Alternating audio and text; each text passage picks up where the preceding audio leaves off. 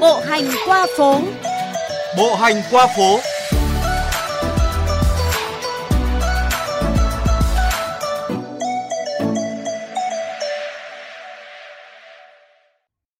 Các bạn thân mến, ở những thành phố lớn như Hà Nội, có tới hàng triệu chiếc xe lưu thông trên đường phố mỗi ngày, từ xe máy, ô tô, xe điện và cả xe thô sơ, ở mọi ngóc ngách phố phường.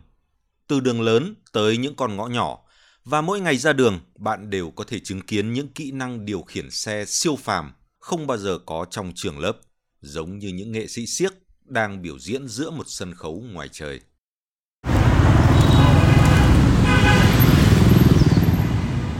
Hà Nội một thời từng là thành phố chỉ toàn xe đạp, tàu điện. Những con phố chính chiều rộng chỉ bằng 2 đến 3 sải tay người lớn, dợp bóng cây xà cừ. Ra đường, gần như chỉ có tiếng xe đạp kéo kẹt và tiếng xích nghiến vào vành đĩa dì xét đều đều, gần như câm lặng. Và chẳng mấy khi có tiếng còi xe gấp gáp, inh ỏi như bây giờ. Thẳng hoặc mới có một chiếc xe Honda chậm chậm chạy trên phố. Ngày xưa, tất cả xe máy đều được gọi tên chung là Honda. Bất kể nó là Mobilet, Piaggio, Babetta hay một thương hiệu nào khác. Ngày xưa, ai đó sở hữu một chiếc xe máy thì đó là đẳng cấp hoàn toàn khác với số đông còn lại. Thế nên khi ra đường, phải chạy thật chậm để cho thiên hạ đi xe đạp còn có thời gian mà chiêm ngưỡng. Có khi vì thế mà ngày trước ít có vụ tai nạn xe cơ giới nào thảm khốc như bây giờ chăng?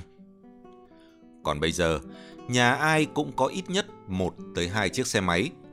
Không chạy xăng thì chạy điện, và cũng có rất nhiều người sở hữu ô tô, từ người già tới lớp thanh niên, từ phụ nữ tới những đứa trẻ con còn đang đi học. Từ người có bằng lái xe tới kẻ chưa bao giờ cần tới bằng lái.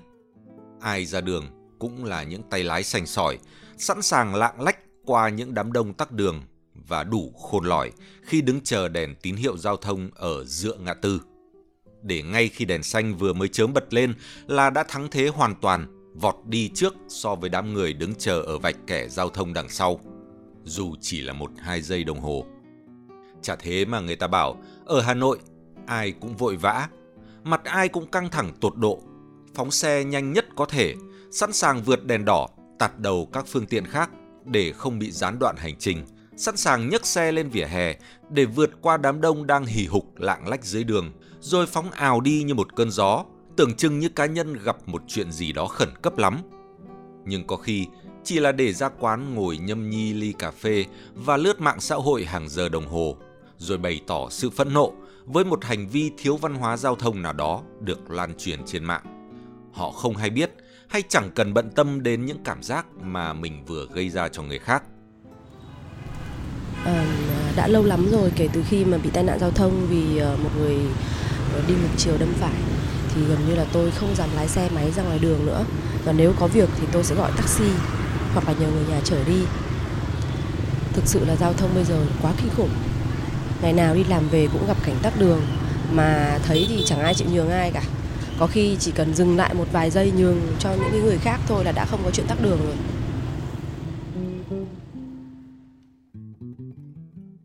Trên đường phố, ai tham gia giao thông cũng như thể là một diễn viên siếc chuyên nghiệp. Có người lái xe máy bằng một tay, tay còn lại bế con nhỏ và đi vào đường ngược chiều còn đứa trẻ trên tay bố hoặc mẹ cũng chẳng lộ vẻ lo sợ. Tất nhiên, vì nó hoàn toàn tin tưởng vào bố mẹ nó, hoặc cũng có thể do còn quá bé để nhận thức được nỗi sợ hãi.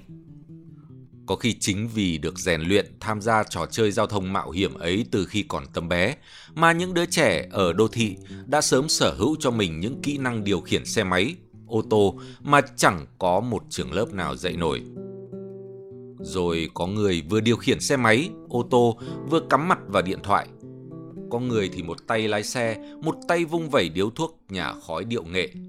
Thậm chí là những người phụ nữ từ đầu tới chân quấn khăn, áo chống nắng kín mít, đội mũ rộng vành, lào vun vút.